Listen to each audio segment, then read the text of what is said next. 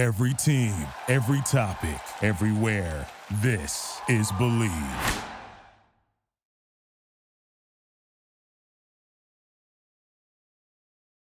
Hello, I am Jon Najarian, and you're about to hear Compound Interests. Compound Interests, I get to talk one on one with people in our industry, which is, of course, finance, but also uh, luminaries uh, in the music industry, uh, stage and screen. Uh, I'm a blessed guy that I get to basically expand um, my uh, contact list on a daily basis. And one of those people today is Cole Feinberg. Cole is a, uh, a managing director over at Goldman Sachs. He works on their asset management and in particular exchange traded funds or ETFs. So I think you're really going to like the discussion as we discuss the changes that are happening to the Dow Jones Industrials, which is again a price weighted index. We'll discuss that, as well as then taking a 90 degree turn and going from what you see on my screen here, the Bay Area, San Francisco, which is where Cole is based, on up to Napa and Sonoma, because he also has a business called Fein Wines. Uh, that's F E I N wines, plural. And we got to talk a little bit about Chardonnays, Zinfandels, and Cabernets uh, from some of the things, as well as perhaps visiting those vineyards that let you do those tastings.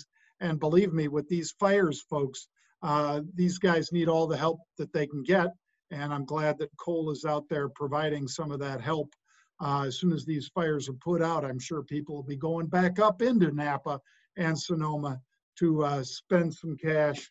And if you have to do it online, you can do it online too.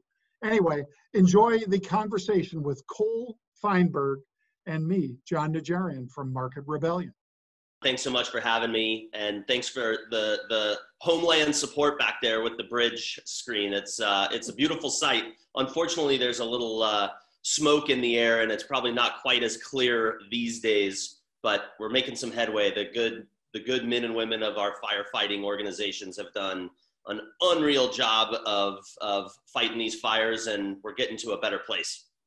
Yep i agree. Um, it is pretty amazing cole the uh, um, the heroism that goes on because you know these fires folks um, if you've ever been to a valley like napa or sonoma or if you've actually been to those two where you know that's the primary wine country in northern california um, they are like this you know talk about v-shaped bottoms cole it's like you know i guess you spread it a little wider it's like this the flat area in the middle is where most of the vineyards are. There's some going up the hills, but the rest of it is just very steep uh, and uh, very arid. Um, and so the greenery is in that valley, folks, and arid up there on those hills. And when I lived out there, I remember how fast those fires climb up those hills, Cole. So not only for the people living there and the danger that they're in, but those firefighters when they're trying to make a break line. And think of that, Cole. You guys were, of course, experiencing triple digit heat, you know, 100 degree heat um, during the day out in the valley and in, you know, parts like Livermore and things like that as well. Anything on the other side of the Bay Bridge or north of uh, uh, uh, Marin and so forth, they, it was getting really hot. And those men and women who are fighting on the ground are digging trenches in 100 degree heat with the fire that's creating another probably 160 degrees not too far away from them. So you're right. Uh, my hat's off to the uh, the heroes that are working out there in those kind of conditions. Yeah, it's really something else. We a lot to be thankful for with how hard they work, and um, we're fortunate that we get to enjoy the clear air that that we're getting now as a result of how much effort they put forth and it's it's really sensational it's uh you know it's it's crazy and then you look at other parts of the US you've got you know the storms in the southeast and on the east coast these days it's just not a very fun time of year um all over the all over the US these days. So better times ahead jon. Better times ahead. Yep. Here's to that. Um and folks um I really got to know cole when I would go to these Wallach Beth um, conferences out in uh, uh, usually uh, right in Park City. And uh, Cole was one of the featured speakers there. Um, he would, of course, talk about asset management and so forth. And Wallach Beth is a firm that does a lot of executions for some of the biggest traders. They're a broker's broker. They don't commit capital on their side.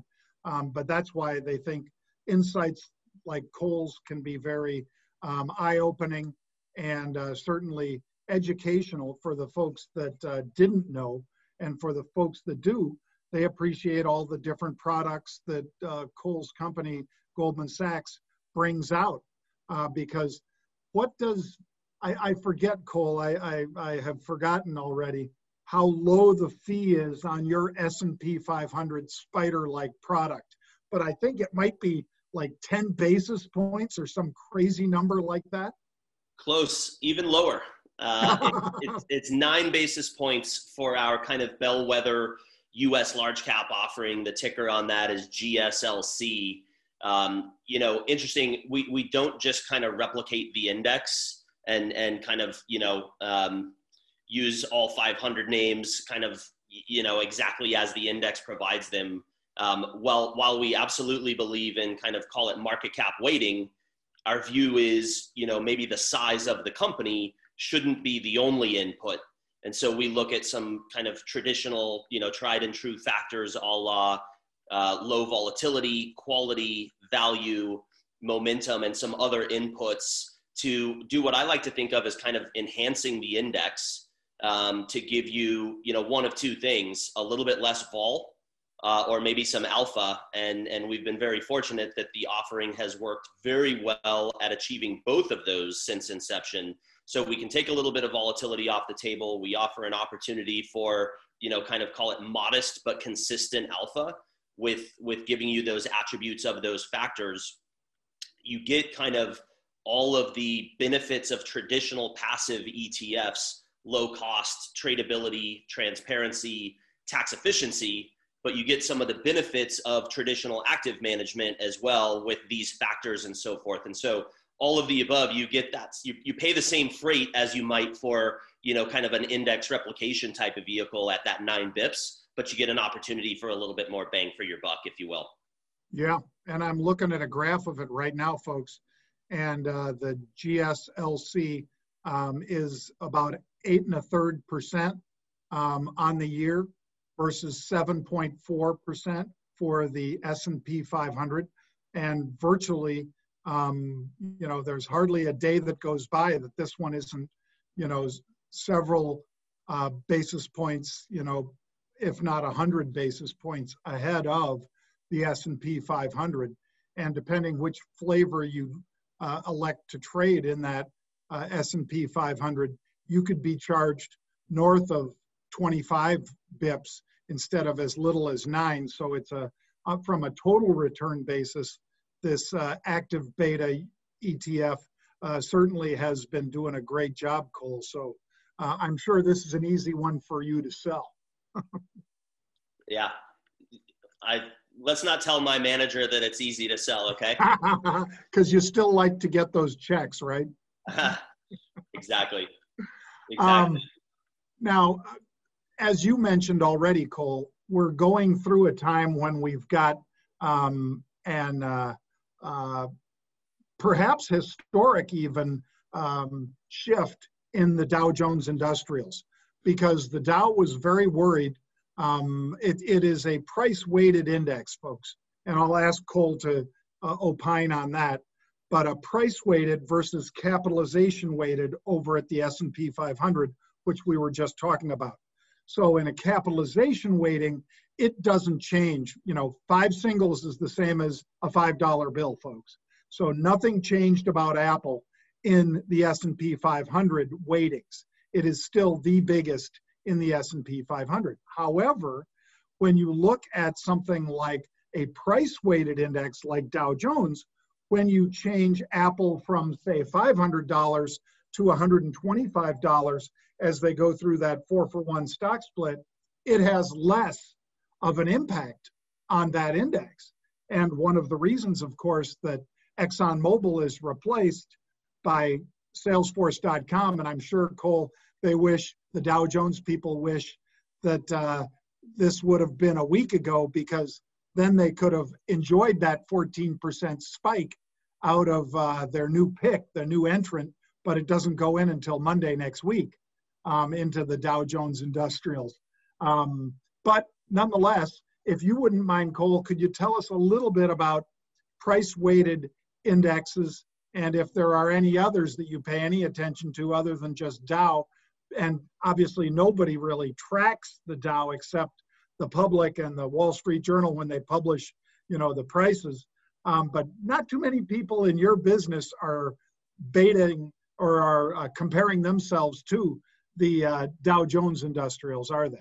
Yeah, no, you're you're exactly right. I think it's interesting. There are not a lot of you know the proliferation of exchange traded funds.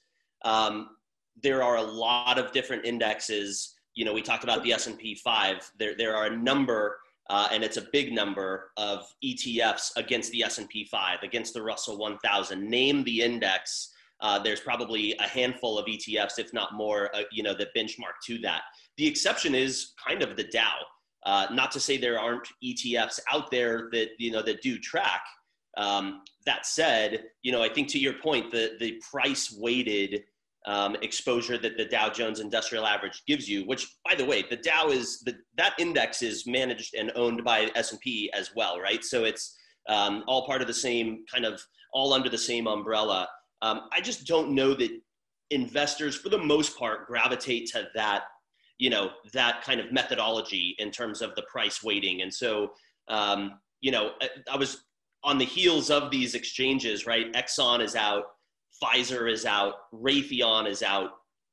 And in their place like you said salesforce.com amgen honeywell you know so being removed is an, an oil and gas company a defense contractor um, and a traditional call it pharmaceutical company and being replaced by you know a biotech firm a software company and a more and kind of a tech titan if you will. I, to me that really just reflects broader trends in the us economy right? And broader trends in, in society. Um, i was looking at kind of some of the more historical changes to the dow jones as well. Walgreens uh, at the time walgreens boots replaced ge in 2018 um, at the time that that occurred, I didn't realize this at the time, but I just learned this as I was looking at Salesforce and Amgen and Honeywell's kind of induction, if you will. At the time that GE left the Dow in 2018, none of the original Dow components remained anymore. GE was kind of the last man standing, if you will, from the original Dow 30. So just something I thought was kind of interesting. But these changes have happened a lot in the past, right? AT&T, GM, Sears, um, AIG was a big one in 2008 on the heels of the financial crisis. So, you know, these changes are, are I think, important. Um, and, you know, the, the other thing I'd say too is the S&P changes, you know, I think more importantly, thinking about the S&P relative to the Dow and other kind of, you know, less concentrated, the S&P is 500 plus names where the Dow is 30, right? So the S&P has pretty good turnover. It changes much more frequently be it IPOs, you know, mergers, acquisitions, other corporate actions, mid caps being kind of promoted and so forth. So I think the the lens that I look at it from an ETF standpoint is, you know, ETFs look to kind of mirror indexes, right? And so whatever these indexes are doing, be it the Dow, be it the S&P, be it, you know, emerging markets, MSCI, all kinds of different indexes out there. I think ETFs um, one of the key benefits that I already mentioned, actually, well, one of the key benefits I think of ETFs is transparency. Um, all ETFs are required to report every single holding of every single ETF on a daily basis. So these index changes you talked about, the coming Salesforce, Amgen, Honeywell coming, uh, is it this Monday, the, the 31st? Um, yes, it is. You know, those, those index changes are going to be reflected literally same day in ETFs. So you're going to get that immediate update to that transparency. Um, and I think and I think that's really important for investors. And I think it's a huge reason that investors have flocked to ETFs and that we've seen such a great kind of growth in assets in in the ETF industry and, and that trend has certainly continued. Um, is is things like that transparency and the the confidence that you you know exactly what you own and that you own the right amount of it. Um, and so, you know, whether it's Dow, whether it's S and P, regardless of the methodology, I think a huge benefit to indexing is the um, you know kind of the key tenets of ETFs and how ETFs gives you gives you exposure to those to those indexes, regardless of how you know market cap weighted, price weighted, whatever they are. Uh, ETFs give you that kind of simple um, and and easy to implement exposure to those indexes. Well, well said, Cole. Um, let me ask you this. Um, first, I'll make a little bit of a statement. Um, I get asked all the time about how is the market uh, disconnected from the economy. And my response usually, Cole, is that, well, again, uh, if we're talking about a cap-weighted uh, index like the S&P 500, and you've got the top weightings, uh, basically these five or six or even 10 stocks, uh, the top 10 holdings of the S&P 500 by capitalization, they're mostly stocks that don't require in-person face-to-face connection. Um, so that all of the uh, hospitality, if you will, of airlines, hotels, um, cruise lines, restaurants are things that are not on the high end of capitalization. They are, in fact, on the lowest end of capitalization in the indices. And so if you're asking me why are they disconnected, that's my answer. Um, you know, Netflix, um, Amazon, Apple, uh, Alphabet or Google, um, and these stocks do not require people to be face to face with the customer. Um, but those others that I mentioned in the hospitality space, that's the number one thing for those companies. So when you're looking at it, um, that's my idea as far as why there's not that connection. You know, how can the market be back to record highs with a million people a week for 22 of the last 24 weeks filing for um, jobless claims? That's the reason, because it's not measuring those people. My question to you, Cole, um, would be number one, do you agree? Number two, um, have you ever had anybody ask you for an index that does track um, all of that pain? Because for the most part, people that invest in indices are looking not for the underperformance, they're looking for the alpha, the outperformance. And clearly, um, the S&P and other indices have delivered that this year. Um, and I don't know if there's any demand at all for an index that would just be those, as Tom Lee calls them, the epicenter stocks. Yeah, it's, a, it's an interesting point. I mean, I think, you know, look, to your point, right? Client demand is behind everything we do. Um, and, and so I, I kind of joke, we're a pretty commercial organization as are most for-profits. Um, and, and we certainly want to bring um, offerings that are beneficial to our clients, right? If a client um, or, or, you know, uh, organization of any kind is seeking a solution and we have the capability to provide said solution, we want we want to be partners with that firm, right? And so to your point specifically on you know getting maybe nichey with specific ETF offerings, I think if we if we believe that we have the expertise in house to create something, um, be it as a one off or or you know be it kind of in partnership with a firm that's looking for a very specific solution, we'll absolutely do that. And I think, you know, I joked a second ago about the proliferation of ETFs. Um, there's over 2,000 listed ETFs in the United States, and I think double that globally when you include Europe and Asia and, and you know Latin America and so forth. And so when you when you put and Australia as well, when you put all that together, look, I think there are a number of ETFs out there that give you interesting exposures, just like what you talked about, right? Not all um, investors are looking for, you know, we've kind of talked about big river asset classes so far, right? S&P 500, you know, an EFA type, international developed, emerging markets, MSCI type stuff.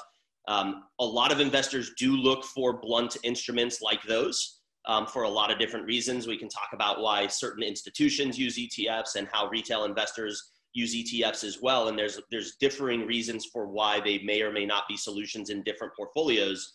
Um, but there are absolutely, you know, again, that proliferation of the number of offerings out there. A lot of them are very specific, kind of call it nuanced um, type stuff where, you know, maybe you can get so such a fine point as to say it's specifically, you know, I don't think there's enough cruise lines to say here's just a cruise line ETF, but you can have kind of a, you know, a travel specific, a gaming specific, um, and we certainly see some of the whether it's e-gaming or or kind of you know to your point about kind of person to person, you know, obviously the the casino companies and so forth, right? I mean, there's a lot of ETFs out there that can give you that precision type of exposure, um, and and you know whether we have those offerings or others do, I think all ETF issuers and the industry as a whole, I would say, has done a really good job of um, you know listening to client demand and and bringing products to market where cl- clients have suggested that there would be assets to to you know support bringing products like that to market. Um, and so, you know, I think we're always ears open and eyes wide open with clients and, and with prospects who have suggested or have ideas. Um, you know, we actually have on our website kind of a suggestion box, if you will, of, of ideas. And, and we learn a lot from our clients in, in so doing. And again, I'll, I'll button that point up by saying I think there's an opportunity for, you know, not necessarily just more, more, more listings, but if clients are are if there's a desire from a client standpoint, like I say, that's the that's the catalyst for any and all new products that we bring to market and i would suspect for for others as well. And you know it's all about clients and and meeting their demands and and providing solutions for them. Okay. Let me ask you about um, liquidity. Um, i think liquidity's been fine for most of uh, the uh, uh, covid months. Um, even though we haven't had as many folks of course on trading desks um, i think it's been pretty good as far as liquidity. And not surprisingly, Cole, uh, we would both probably say, yeah, Jon, that's because human beings aren't doing very much of that. Um, an awful lot of it is um, HFTs, algorithms, and so forth, um, which I'm not demonizing those. Uh, I think uh, for those of us with a longer time frame than two or three milliseconds, I think uh, you know if if DRW or uh, Virtu or Citadel or Jump Trading or any of these guys want to make that market and jump back and forth into uh, trades, I don't know that that impacts me in a negative way. What do you think? Yeah, I'm gonna I'm gonna take that from an ETF specific angle, of course. And I'll first of all, I'll agree with you. I don't think we've seen any liquidity shock, you know, any kind of concern around liquidity whatsoever um, which is great, right? I mean, I think that's an arrow in the quiver of the way the exchanges operate, an arrow in the quiver of the way market makers and liquidity providers operate, and really the entire ecosystem. Um, to, to, take the question specifically to kind of high frequency trading, um, you know, I think this might surprise people. Um, my take, very simply, high frequency trading, HFT, is actually a very good thing for ETFs and let me tell you why. And most importantly, for ETF investors. And, and, and, and I'll kind of expand on why I think that is. An ETF at the end of the day is a derivative of, you know, again, of an index. So let's just keep it really simple. S&P 500 as the example. If you have an S&P 500 ETF trading at X, and the basket of securities that make up that ETF, again, in this case, a program trade that would represent all 500 names. In fact, I think there's actually 506 names in the S&P 500 right now. Um, if there is any displacement whatsoever in the fair value, just hypothetical example, the basket of stocks is trading at 99 spot 99 and the ETF is trading at 100. Well, I can buy the basket of stocks and sell the ETF and collapse that arbitrage opportunity, if you will, of a penny. Now, if that's just me and it's my personal account and I'm doing that, $100 times a penny, or excuse me, 100 shares times a penny, it's probably not really worth it. Um, but from a high frequency trading standpoint, what that does is it keeps the fair value of the ETF in line with the fair value of the index it's tracking, right? And so I think one of the benefits of high, high frequency trading for our investors as a result is that you know the bid ask spread of that ETF is around its fair value, right? And so you're never going to see, by definition, arbitrage is immediately wiped away. Um, and so you're never going to see significant displacements of the fair value of the ETF relative to the fair value of the securities within that ETF for that exact reason. As soon as there is an opportunity, um, or as soon as there is any kind of displacement between those two fair values, a high frequency trading shop is going to collapse it and take that very, very, very modest profit for themselves. Again, good for them. That's capitalism working. They're making that very modest profit for themselves. But most importantly for us in the ETF ecosystem, again, it's it's a opportunity to increase confidence for the investors in ETFs that they're getting the right price, that they're getting a fair price. And so, to your point, I know you weren't you, you even said the term. I, I totally agree with you. Not demonizing them.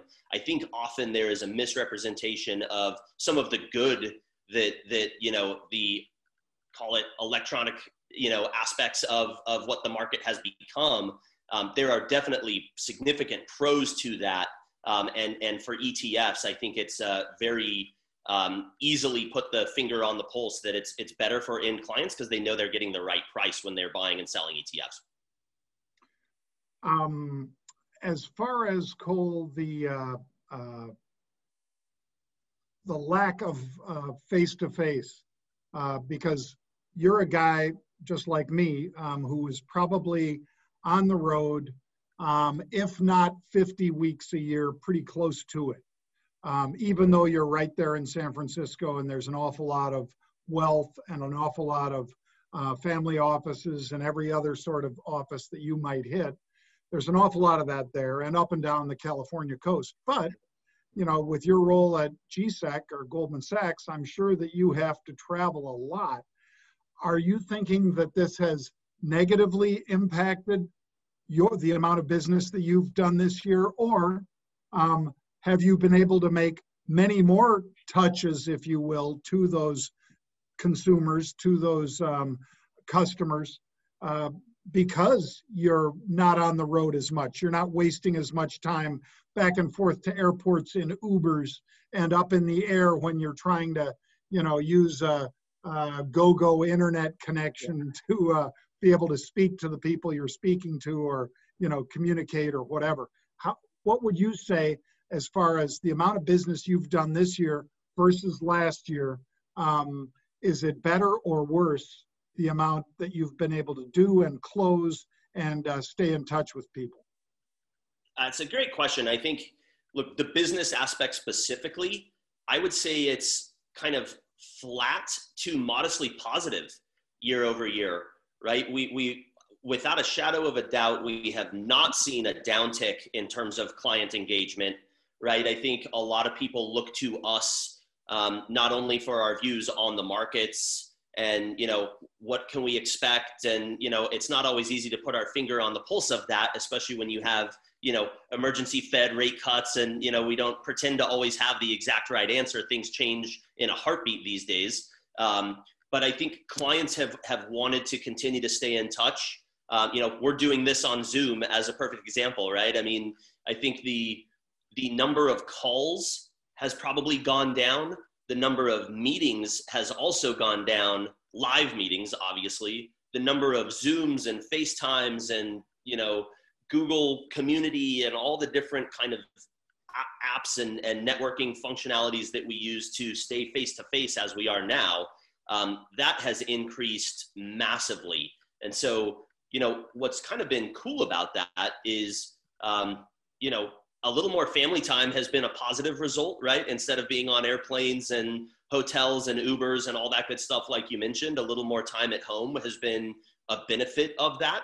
Um, but I do miss seeing clients face to face. I miss, you know, you're in you're in one of my favorite cities, obviously in Chicago. I miss deep dish pizza uh, and you know grabbing a beer with you, and I miss you know having a coffee and having a conversation with folks live for sure. But from a business aspect specifically, um, we've had great, you know, the industry has seen great flows. We as a firm at you know at GSAM and our ETF business, we've had um, a significant, you know, I, I, would say an increase in flows. We've had a really good year from that regard.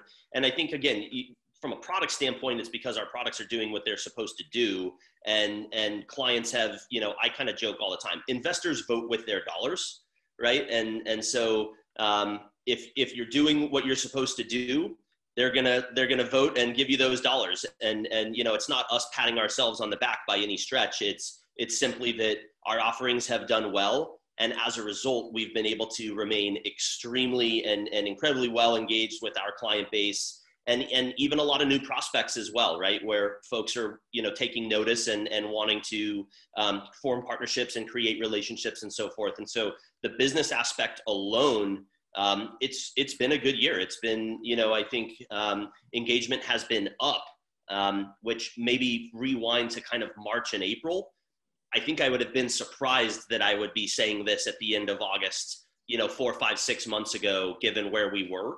Um, but it's been it's been a, a very positive year, business specifically. Well, let me ask you about um, another area that I know you're passionate about, and so am I, and that is your wine business.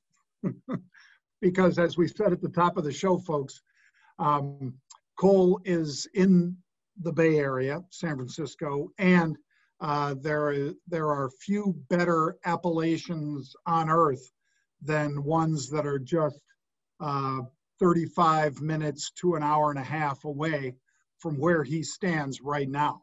Um, and so he has created Fein Wines. So if you go to Instagram or Twitter, F E I N, and then wines plural, W I N E S, um, you will see what he posts up regularly. Um, and tell us a little bit about starting that business, Cole, and about how now it is a business. It's not just you reviewing wines and saying what you liked about Hall or about any of the wines that you might have highlighted recently. It's about, um, oh, would you like to buy some? I can help you. yeah. Tell us about that. Yeah, I appreciate I appreciate you bringing it up, Jon. So as you said, it's a, it's kind of a play on our last name, obviously, the F E I N wines. Um, so look, the, the short version is, as you said, we live here. Um, I spend, my wife and I and our family spend probably way too much time, energy, and certainly money in wine country. Um, but we love it. We're passionate about it. We love wine, and it's just such a big part of the economy and, and society around here. Period. Um, but look, I think the short version is is this: um, there are a tremendous number of wineries that everybody is very familiar with. You go to your grocery store or, or you know your the, the wine shop down the street, wherever you buy what you buy, and you know you're used to maybe something that you love and you get that really frequently right you buy that over and over because you love it and you know it and you like it there are so many mom and pop or family wineries that i think have very little distribution, candidly, uh, very little marketing. Um, you know, for a lot of different reasons, they can't afford it often, and they're just focused on the juice, which is awesome because the result means they're making really good wine.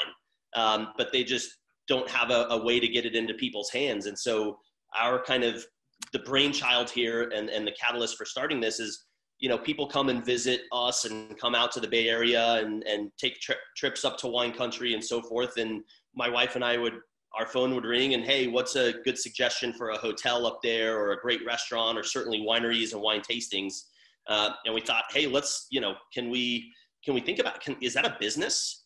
Um, and and the short version is is you know if you're kind of suggesting to people stuff that they're unfamiliar with um, and they like it there's something there um, and and i think just being in the backyard here um, we're familiar with a lot of these kind of you know up and coming smaller wineries, and the short version is we've we've decided to create this little side hustle, as the kids call it, with Fein Wines. Um, and and what we do is we basically try to raise awareness around some of these smaller wineries that don't have the you know don't have the prestige and so forth of others. Maybe they're less expensive, maybe they're better, maybe they're both, and and kind of everybody wins, right? The the winery wins because they're extending their distribution um, to folks that otherwise wouldn't have have been aware probably. Um, consumer wins because the consumer is getting access to stuff that they had no idea even existed. Um, and maybe it's better or, or unique and different in some way to, to what they were kind of used to. And then to your point, it is a business, and, and what we're doing is basically, you know, kind of as a, a finder's fee or, a, or an introducing broker, as we would say in our industry, um, kind of offering folks access to this stuff. And so, you know, like you said, via Instagram, via Twitter, and, and some other um, mediums. We're just trying to raise some awareness for folks around some of this stuff that you know some wines that that people would probably really really enjoy. And oftentimes they're far less expensive than the top shelf that you're used to maybe you know looking at. And so if we can if we can help folks get their hands on good wine at a lower cost um, we think that that's something that is is beneficial like i said to all parties involved. And um, it allows me to taste more wine as well and make sure i agree with the agree with the sentiment. And so, anyways, we're we're creating this business. We've got a number of different things in the works in terms of the Alcoholic Beverage Commission and making sure we have all the licenses correct. It's a pretty heavy lift, as you would suspect, um, and and we're really excited about it. It's really fun. It's it's a lot of fun. Well, so now uh, now here's where the rubber hits the road. Then Cole, um, give me your two best picks for Cabernets California Cabernets, and then your two best picks for Chardonnays. Um, and uh, then, you know, we'll, we'll pull our audience later to see if they agree. Um, and or I'll offer my opinion on them right away if I've had them. Uh, so what would you say right now would be, you know, again, adhering to what you just set forward. Yeah. We're not saying, oh, yeah, uh, Screaming Eagle, Jon. Absolutely, right. Screaming Eagle, fifty-six hundred dollars a bottle. Let's go for it. Um, what would you say is a great value for a Cabernet or two, and then the same thing with a couple of Chardonnays? Yeah, absolutely. So this is my favorite part of this too. Is you know people think of Napa and Sonoma, right? And and there's awesome wines being made down in the Santa Barbara area, Santa Ynez, and all the way up through the Central Coast, Paso Robles, and and um, you know San Luis Obispo areas of the Central Coast of California, and up north even further as well in both Lake and Mendocino counties. Um, and I'm, so I'm going to give you a couple suggestions. Okay. Is, I'm going to start with the Chardonnay. This is uh, it's unbelievable. There's a tiny little winery, but they do they have awesome production um, it's called Maple Creek. It's up in Mendocino County in a tiny little town called Yorkville, California. Um, I've become pretty good friends with, with the gentleman who runs it. He's a huge baseball fan. He's got two dogs named Buster and Posey. Um, and uh, we've, we've befriended them. They make unbelievable Chardonnay. Um, and they have, no, nobody knows about this place. You would drive by the winery and not even know about it. Their sign is so small. And so um, that's one that I'm going to recommend. The gentleman who, Tom Rodriguez, is the guy who started it. He's an incredible artist. He actually did all the artistry for Far Niente uh, wines and for Nickel and Nickel, which is, if you Google their. both. Yeah, they're amazing, and the artwork is phenomenal. So this guy is such a such a um, you know he's he's like a renaissance man he's such an incredible artist and now he's this phenomenal winemaker he finally made enough money with the art that he was working with those other those other shops um, that he was able to start his own thing and he took it up to Mendocino and created this wine. So within Maple Creek, it's Arte Vino, A R T E V I N O, art and wine in Italian, um, kind of apropos. Anyway, their Chardonnay is off the charts. It's very inexpensive compared to the other ones I mentioned, maybe. Um, and and but they're you know a good partnership there. That's an awesome Chardonnay. Um, and I'm gonna I'm gonna switch gears. I mentioned Central Coast. They have an awesome cab too, for what it's worth. Um, and that's Arte Vino. Yeah, A R T E V I N O. The winery is called Maple Creek up in Mendocino County. Gotcha. Uh, they make an incredible Cabernet. They have a good Zin, good Pinots. They're really pretty darn good at everything. I think their Chardonnay is exquisite though.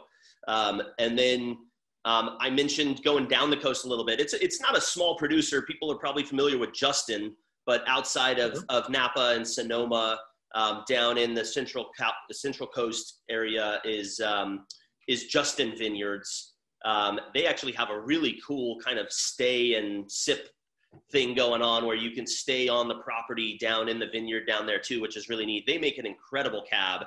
They have some really high end stuff. Um, everything is kind of a play on geometry that they do. So they have one called isosceles, um, an equilateral, a number of different kind of uh, wines. Their entry level cab, I think is, if I'm not mistaken, I mean, obviously depends on the retailer. I think it's anywhere between 20 and 25 bucks.